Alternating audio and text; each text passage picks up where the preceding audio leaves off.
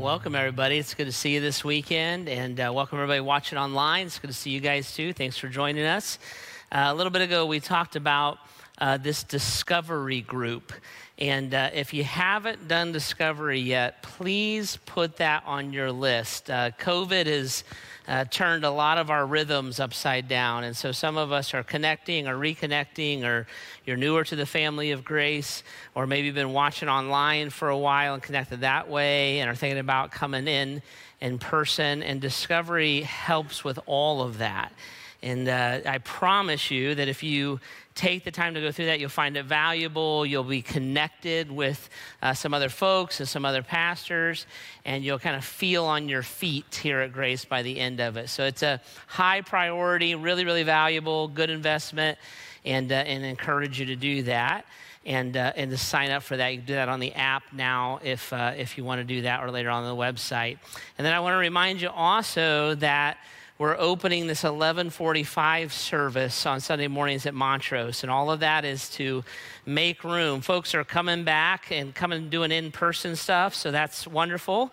And uh, we want to make those steps kind of as easy as possible. And we're also pretty committed to staying kind of with distance and spacing a little bit here is hopefully uh, we're starting to come out of COVID. And so that's why we're adding those services and adding that space. So opened up kids ministries at the 430 service on Saturday, and then also full children's ministries and a service at 11:45. That 4:30 service uh, service at the Ghent Road building, we still uh, want to kind of protect that one. So that's the one that we're most kind of diligent about wearing masks the whole time that we're together. And then we encourage those other times as well. But take advantage of those things and be a part of it. And if you're thinking about uh, kind of uh, stepping out and making those first connections, that's what all those spots are for and encourage you to do that. So take advantage of it. So lots of fun stuff always going on here and always great to be together. And we started a new series last week uh, called uh, Wasting Your Life to Save the World. And what we're doing in this series is we're taking kind of this hard look at Jesus and his approach to life, right? So if I am a Christian, if you would call yourself a Christian or a Christ follower, the Bible would say that a, a Christian, uh, being a Christian has nothing to do with politics. Zip. It has nothing to do with like a Christian subculture. It has everything to do with mirroring or mimicking Christ. So as a Christian, what I'm saying is I want to act like, talk like, love like, and be motivated like Jesus Christ. And that's actually what that word defines as in the scripture. So a Christian was one who was like Christ, or the literal translation is one who is a little Christ or a reflection of Christ. And so, knowing Jesus, knowing his heart and mind, and knowing kind of his approach to life is critical for me as being a Christian because that's what I'm signing up to do. So, if you are a Christian, uh, that's what you have said you want to do with your life. If you're not a Christian yet, maybe you're exploring spirituality or even wrestling with it a little bit uh, this is what you would do. You would sign up and say, I'm going to start following Jesus or being like Jesus. So we started looking at that a little bit, and we started uh, kind of wrestling with this idea of why Jesus came. And we said that Jesus didn't come to change the world, but he came to save the world. And then we talked about that last week. We kind of defined that out. We said that changing the world is usually tied to this idea of leveraging myself to set something up so that it works the way that I think it's best. And even if those motivations are positive, that's what we mean by that. I'll give myself or I'll leverage my life so that the world works the way that I think it should work, right? Now, there's upsides and downsides to that. And the biggest downside is it depends on if you're the one who's making the world work the way that you want it to work, or if you're the one who the change was done to, right? So it kind of depends on what side of the coin you're on with that. That's not really what Jesus came to do. Jesus came to save the world. And saving the world is rooted in this idea that I will sacrifice myself to give to you what you really need. So I don't really have an agenda except love. I don't really have an outcome except that you have what you need. And I'll give my life so that you have what you need in your life, which is what Jesus did. He laid down his life, he offered it because you can't kill God, so you can't take his life from him. He had to offer his life, which he says that he did, and then he took it back up again, but he gave himself because the world needed rescued, ransom, the hope that is in Christ Jesus. So if I'm a Christian, that's what I want to do, that's my calling, that's my mindset, that's what I'm going to do with my life, then Christianity is rooted more in looking like a servant, looking like nothingness, looking like obedience to God than it is me finding fulfillment or me getting you to behave the way that I want you to behave. In fact, the apostle Paul or actually the apostle John says it this way, 1 John chapter 3 verse 16. He says this is how we know what love is Christ Jesus laid his life down for us, and we ought to lay our lives down, down our lives too. So if I'm going to act like, talk like, think like Christ, it's going to look like the cross. It's going to look like the crucifixion. It's going to look like me sacrificing myself because I love you and I want to give you what you need. And what you need is the hope and the love and the truth of Jesus. Then we looked at this verse too from the Apostle Paul. He said this in Ephesians chapter 5. He says, Imitate God, therefore, in everything that you do, because you are his dear children. Live a life filled with love, following the example of Christ. He loved us and offered himself as a sacrifice for us. So I'm imitating God by living a life of love and by offering my life as a sacrifice. And we talked a lot last week about this idea right here that the people around Jesus at the time would say, that's a waste. Jesus, you have power. Jesus, you can create money. Jesus, you can affect political change. Jesus, you have a follower, a fellowship. And Jesus said, You know, uh, I don't consider equality with God something to be used to my own advantage. Well, you can make money. Uh, give, give to Caesar what Caesar's. Uh, I'm going to lay up treasures in heaven. Well you can you can affect political change. We'll make you king. I, I don't want to be king. My kingdom is not like an earthly kingdom. It's very very different. So it wouldn't look anything like your earthly versions of political power. Well what about your following? So many people follow you I'm going to teach something that's really, really hard, and most of my followers are going to leave me, and then they're going to want like, like food and fish and miracles from me, and I'm on purpose not going to do it for them, and they're going to go. And even in his inner circle, people in essence looked at Jesus and said, That's you're wasting your life. You're wasting the opportunity. And Jesus, in essence, looked at them and said, Well, if what you call waste, I call investment. What you call waste, I call a ransom. Uh, what you call waste, I call building my kingdom. Uh, what you call waste, I call victory. So if that's your definition of it, then I will waste my life to save the world. And Jesus and the apostles look at Christians specifically, and they look and say, if you want to be like Jesus, if you want to imitate God, it's going to look like that. It's going to like look like wasting your life not to change the world, not to get the world to function the way that you want it to function, but it's going to look like wasting your life in order to save the world, right? So on the website, there's a podcast, there is uh, all of that's on the app encourage you to listen to that conversation. It's an interesting one, and the guy who gave it's very good looking. And so it's, it's worth uh, going through that and kind of filling in those details. I want to build off of that a little bit this weekend by double clicking on this verse, all right? Ephesians chapter 2, uh, chapter 5, verse 1 and 2. Look at this again. Imitate God, therefore, in everything you do because you're his dear children, live a life filled with love, following the example of Christ who loved us and offered himself as a sacrifice for us. What does it mean if I'm a Christian who's going to waste my life the way that Jesus did? What does it mean to imitate God in everything that I do? How does that play out in our life? And what is God even talking about when he talks about that idea. Now, let's dig at this for a minute and then we'll talk about how it shows up and what the ramifications are a little bit, all right? most of the time, not all the time, but most of the time, and I can tell you for most of my life growing up, I grew up in some religious circles. I didn't actually know and love and follow Jesus till I was a junior in college, but I grew up in religious circles my whole life. And most of the time, when I heard something like this in the Bible, imitate God in everything that you do, most of the time when I heard that, I heard that in the context of behavior. So, what the preacher or the Sunday school teacher or the priest was actually saying was, you need to get your act together, sinner boy, right? You need to do that and you need to imitate God.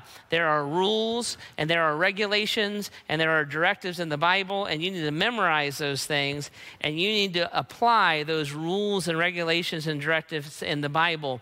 And the degree that you do that indicates the degree of your love for God and God's acceptance of you.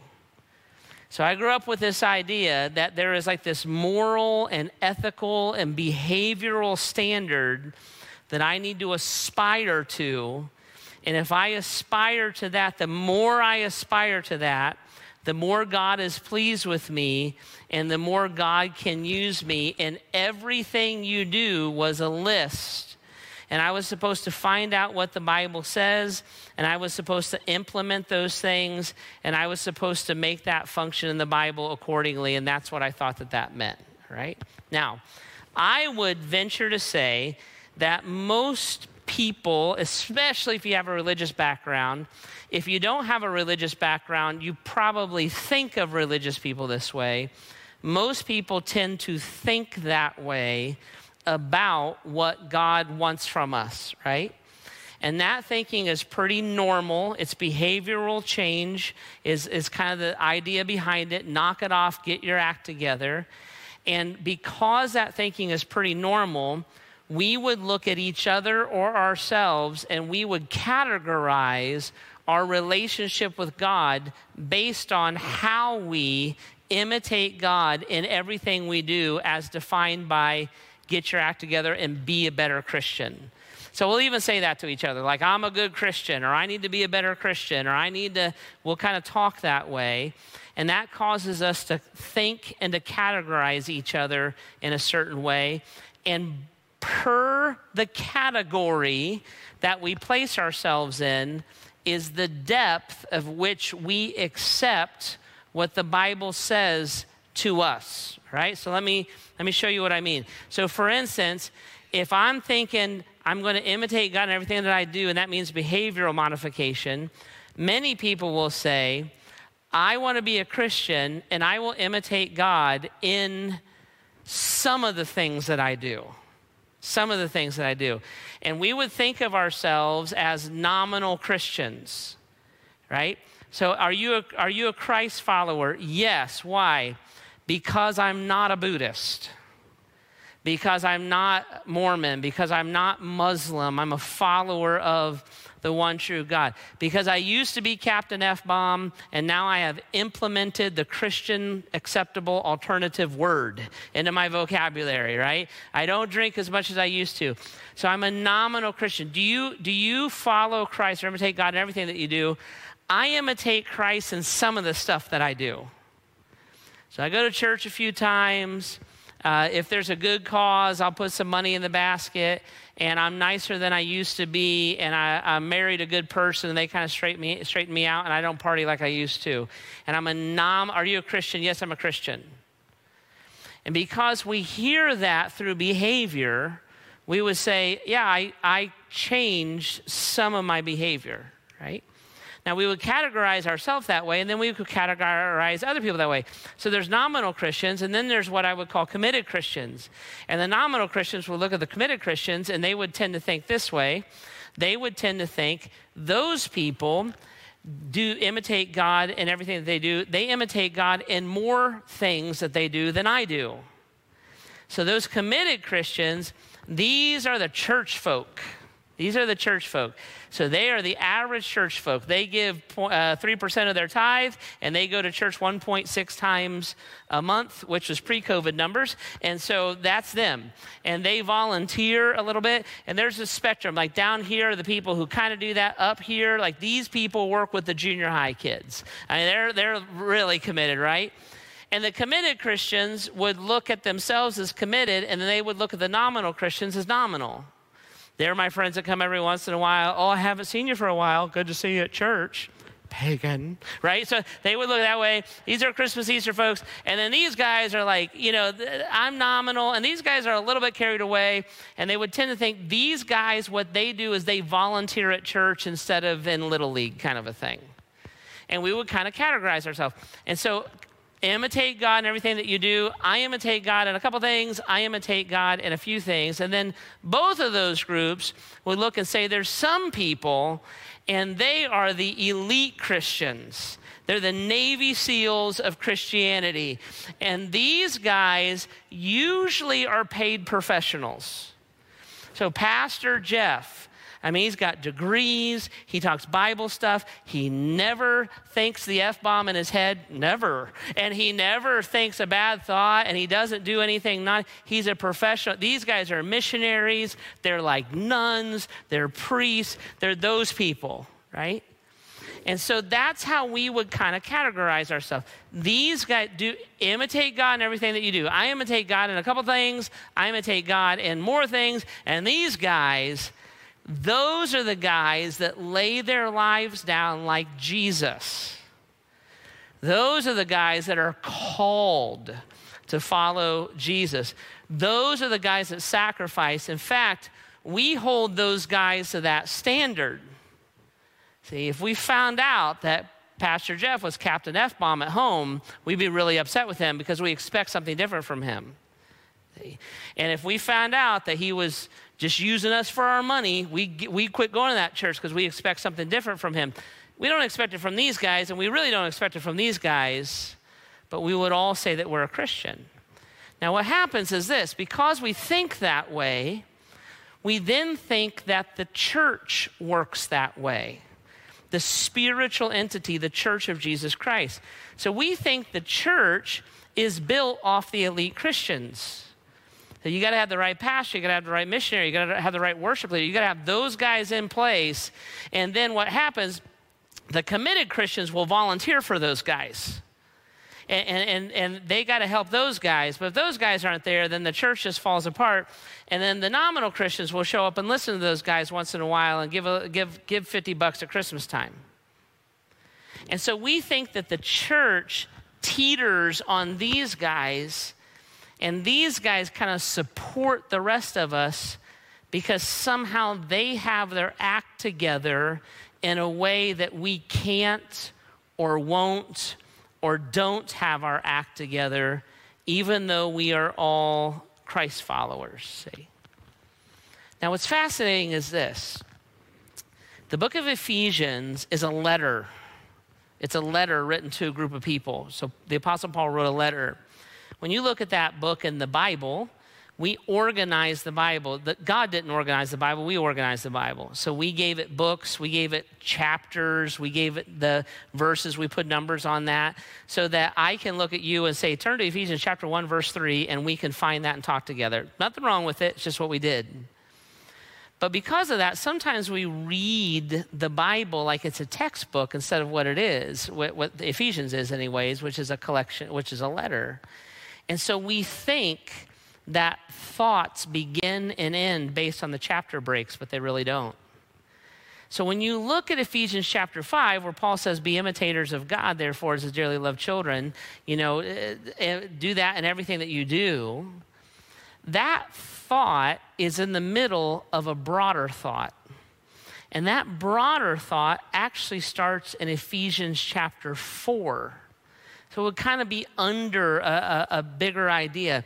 In Ephesians chapter 4, verse 1, which is the overarching thought of Ephesians chapter 5, verse 1 and 2, says this Ephesians chapter 4, verse 1 As a prisoner of the Lord, then, I urge you to live a life worthy of the calling you have received. Paul would look and say, be imitators of God in everything that you do. The idea of that is not rooted in behavior, where some people are really good at it and some people are kind of okay with it. Some people are really bad at it, but they're still in. Paul would look and say, no, no, no. That teaching comes in the context not of behavior, but of identity. Your identity has changed, and the calling of your life has changed. You're a prisoner for the Lord, so live a life of love, not do acts of love, live a life of love worthy of the calling you have received. You are called. Who? Everybody who's a follower of Jesus Christ.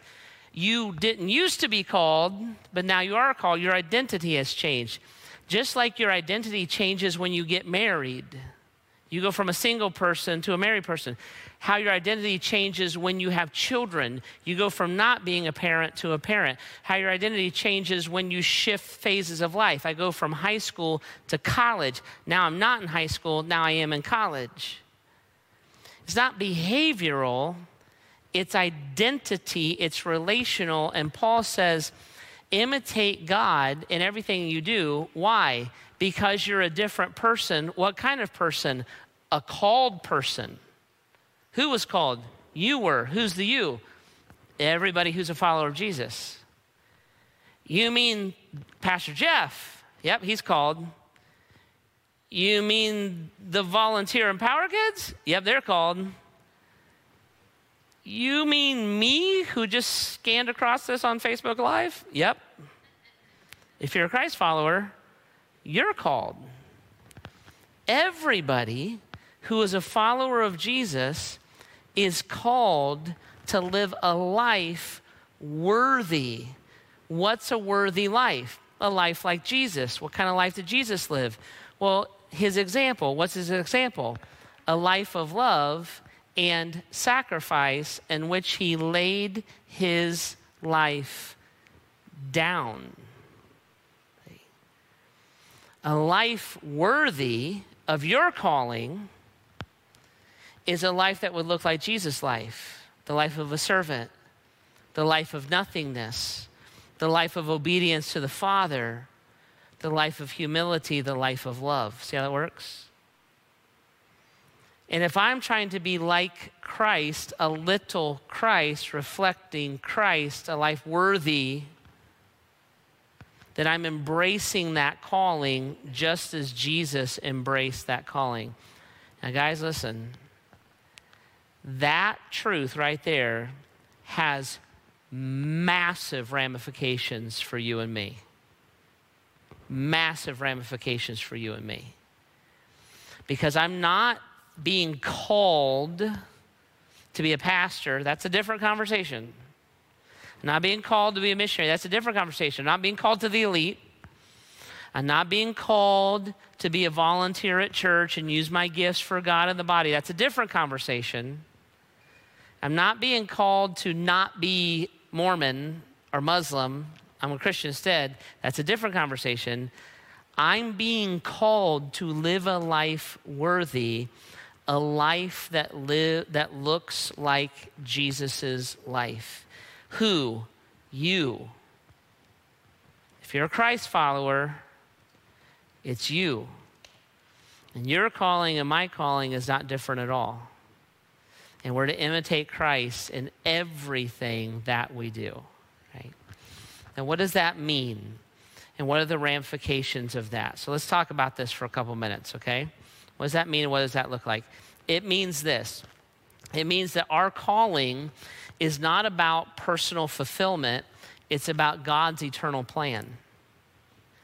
See, if I'm called to live a life worthy, a life that is, that in which Jesus is my example, and a life in which is servanthood, nothingness, obedience, humility, that means that my life's calling is not about personal fulfillment, it's about God's eternal plan.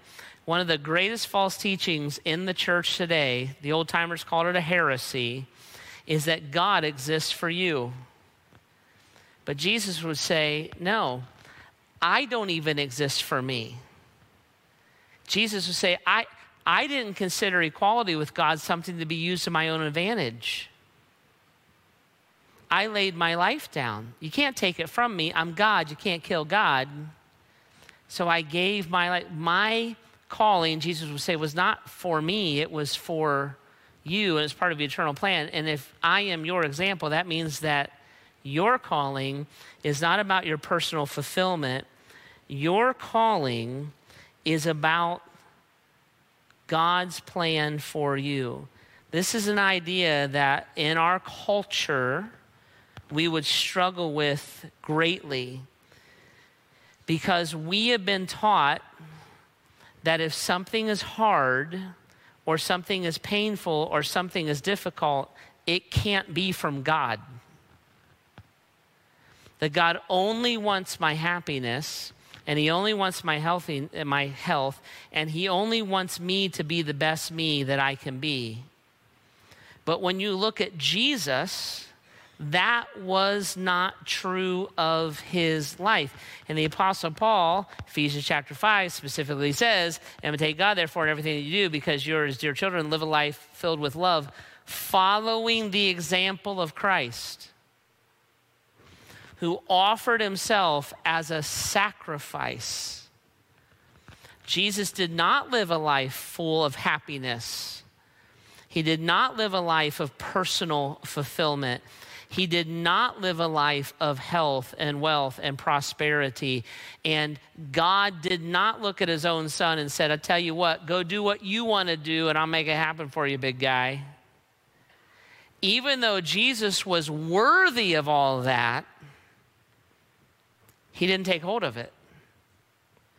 He was obedient to the will of the Father, and that will looked like sacrifice. Right? So, my calling from God is not something that just means that I'm going to somehow magically find the secret verse in the Bible that God's going to use in my life to unleash my inner potential. You'll hear that stuff on TV all day long, and it's a lie every time. My calling from God is that I will find the heart and the mind of God and yield to it just like Jesus did. And it may have joy, and it is fulfilling, but it doesn't mean that it's painless. And it doesn't mean it's what I would choose. But it does mean that it's always within God's plan. Now, because of that, this truth also plays out. Your calling is a current reality, not a future event. Your calling is a current reality, not a future event. Sometimes we have this idea that my calling in life, especially if you're younger, you think this way, like that my calling in life is something that I, I, I'm, I'm going to run into. And one day when I'm out of college, or one day when I get married, or one day when something happens to me, I'm going to discover my calling, and then I'm really going to unleash my life for God. In fact, I'm really, really nervous that if I make a wrong decision or take a wrong path, I'll miss that calling, and then who knows what kind of mess I'll get myself into. And what I would do is I would stop and say, wait a minute. God has you where He has you because He wants you where He has you. It's a great tattoo. God has you where He has you because He wants you where He has you, right? Your calling is a current reality, it's not a future event. Whether it's work or school or a sports team or being a homemaker, doesn't matter. The reason God placed you and equipped you to function in the roles that He did is because he desires that that sector of our world be reached with the love and the truth of Christ. Think about it this way as a church, we'll talk kind of corporately sometimes about where we believe that the gospel is not clear and it's not easily accessible. So we need to work or give or sacrifice to take the gospel to that place. We go to Chad, Africa, poorest and one of the most violent countries on the face of the earth, and we'll go there. We have churches there. We got a couple hundred church planters we work with, and we're like, hey guys, the gospel is not clear, it's not easily accessible. Let's put effort in to move people to that place so that we can take the gospel there. We do that with Haiti. It's difficult to pro- proclaim the gospel in Haiti. Let's move and put effort in and get people in Haiti. We do that in Mazatlan, Mexico. Hey guys, the gospel's not easily accept, uh, clear or easily accessible there. Let's move people. Let's move resources. Let's do that to the inner city. Let's do that to the east side of Akron. We'll plant a campus there. We would think that all the time. God, ready, thinks that about your life. Because your calling isn't about your fulfillment, it's about His eternal plan. So God creates you and moves His resources in such a way that He can place you in a place where the gospel is not clear and easily accessible. Do you know where the gospel is not clear or easily accessible? You know, it's not easily accessible or clear in the IT world. I'm going to teach you and wire you in such a way that that IT world makes sense to you, and then I'm going to give you a job in that IT world because I want to reach the people there. Some of us are afraid of a computer, and so we're in another world. You know why you do construction? Because I wired you. The reason you can see things in your mind before you build them with your hands, but you can make that process work, and a whole bunch of people on planet Earth can't do that. That's why they pay you to do it. Why would God create you that way? Because he loves the people in the world of construction. So he wired you and created you to make sense there. Do you know why you're a teacher? Do you know why you're a lawyer? Do you know why you're in medicine? Do you know why you're good at doing things that other people aren't good at doing? Because God loves the people in that sector of society. Do you know why you made varsity? You didn't make varsity because you're a great athlete and you get all the girls on varsity. God made you an athlete. Some people, you throw a ball at them, it'll hurt them. Why doesn't it do that with you? Why can you move your body and perform in ways without even thinking about it? Almost like it's a God given instinct because God loves the people on your team. How come you can't catch a ball if your life depended on it, but you can create music in your mind and nobody can do that? Why would God wire you and create you that way? So you can be rich, so you can be famous, so you can get YouTube hits? Or is it because God loves people who are musicians, so he created you and called you to be in that world to reach them? He's thinking strategically. And your life and your wiring is a part of that. And it's not something that's going to happen one day, it's the world you're in right now. Jeff, I'm a stay at home parent. Well, I'm sorry, you got the hardest job of everybody then. You're not changing diapers and shoving Cheerios in front of a human being. You're called to that place right now to make Jesus make sense to that person. See, all of us, we're all that way. And it's not out there sometime in the future, it's the reality of who we are right now. It's your assignment. So imitate God in everything that you do.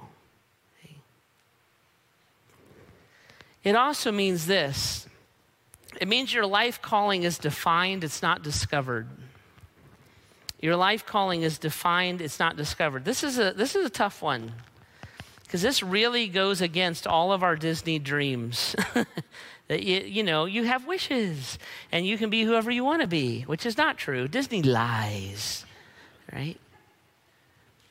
But we don't like this, especially as North Americans, because we, we have such an innate sense of freedom, which has a whole bunch of positive things, but doesn't necessarily always line up with Scripture. So the idea that my calling is defined, it's not discovered, is a tough one for me. But it's an important one for me. Look at this again, Ephesians chapter 4. We looked at this earlier. Look at how Paul defines this identity shift. You went from being who you were being to being a prisoner for the Lord. Never see that on a t shirt. Never see the guy on TV talking about that one. Discover your best you. You're a prisoner for God, a slave to righteousness. Never preaches. But Paul would say that's your identity. You're purchased at a price. You, you, you belong to God. Jesus, hear me, took this mindset that's why he didn't consider equality with God something to be used for his own benefit. He did not lessen his deity, he did not set aside his deity. He did obey his Father even to death on the cross.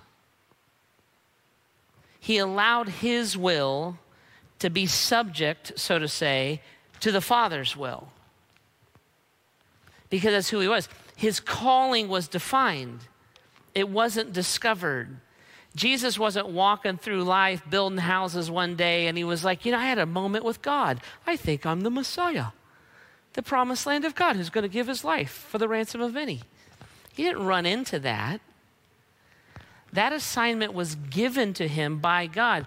The Apostle Paul says, actually, we're made for this stuff. Ephesians chapter 2. We're God's handiwork, created in Christ Jesus to do good works, which God prepared in advance for us to do. Now, why? Why would God define our calling? Why would He create us and for, in such a way wire us to do good works in advance? For us to, why would He do that? Because I don't know how you are, but I know how I am. If I'm looking at callings and I get to make a choice about callings, I'm going to choose the one that I like. Nobody ever like signs up for the cancer card. Nobody ever signs up for the dysfunctional childhood card. Nobody signs up for the uh, my boss is a jerk calling. I'm not going to choose that. I don't want those things in my life. But if I'm the one who always chooses my calling, there's whole segments of the world that will never know the truth of Jesus. Not a lot of people sign up to move to Chad, Africa. There's not a waiting list for full time missionaries in Haiti. It's tough, it's hard.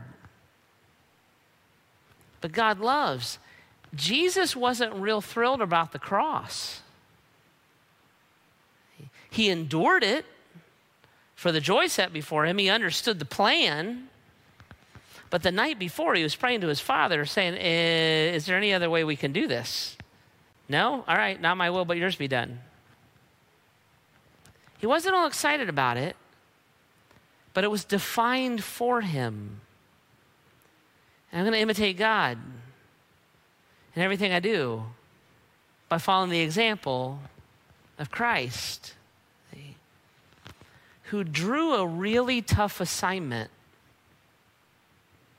but with determination and grit and passion and love, embraced it, fulfilled it, and even completed it.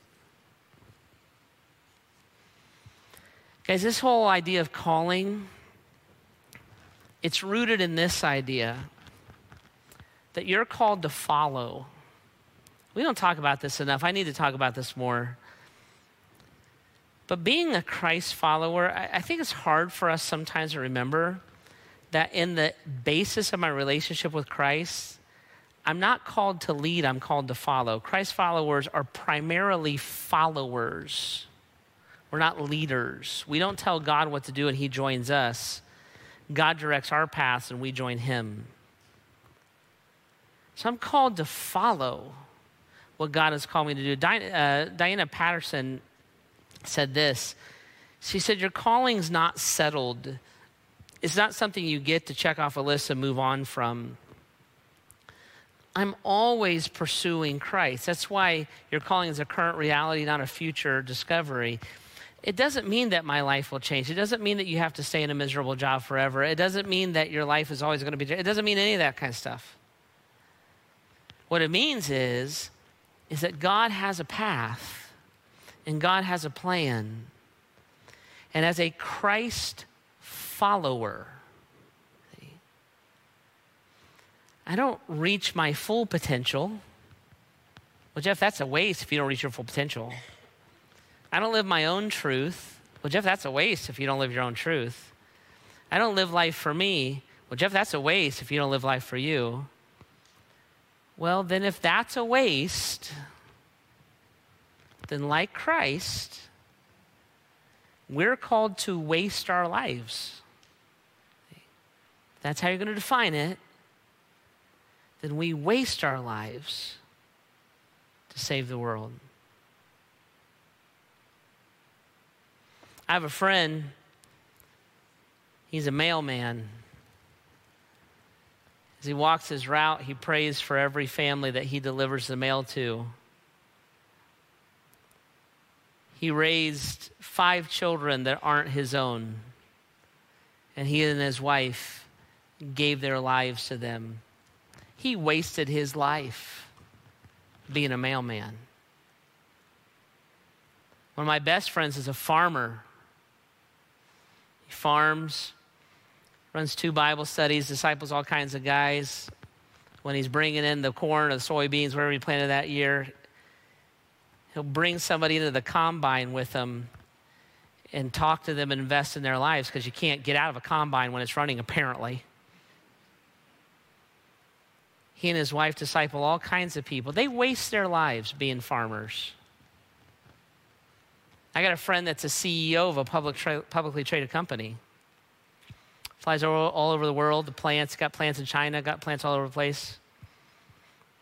One of his big vision statements is that we discover faith in God's design for us. He teaches that to hundreds of people who work for him he'll fly home on a red eye from China, get off the plane, drive right down here, and lead a junior high discipleship group. He wastes his life being a CEO. I got a friend, she's a stay at home mom. She's got a puppy and babies. She's wiping poo all day long shoving Cheerios in front of children, cleaning the house, keeping up with them. Done a lot of homeschooling this year with COVID. She wastes her life being a mom. See how it works? You're called. Not just the elite, not the professionals, all of us. We're called to waste our life. We're called to lay ourselves down. We're called to servanthood. We're called to obedience.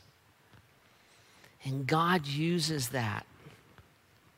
He speaks through us as if we were making the appeal on His behalf to draw people back to God, to be reconcilers. And if you are a Christ follower, that's you. In everything you do. Imitate God. Waste your life. And He'll use it. Save the world. Jesus, would you help us with this? In these still moments, would you press into our hearts, God? God, as we look at our vocations, we look at our positions in life, would you let us see the people that you placed around us? the people that you've called us to love, the people that you've given us the opportunity, the people that you loved, and that's why you put them in our lives. And God, for all of us, don't let us excuse our way or talk our way that these this calling is for others and not us. But God, let us see and embrace the depth of what you want to do in and even through our lives. God, if you're willing to do it, why wouldn't we do it? If you're our example, Why would we ever think we're above what you gave to us? Draw us close, close to your heart. Press into us even now.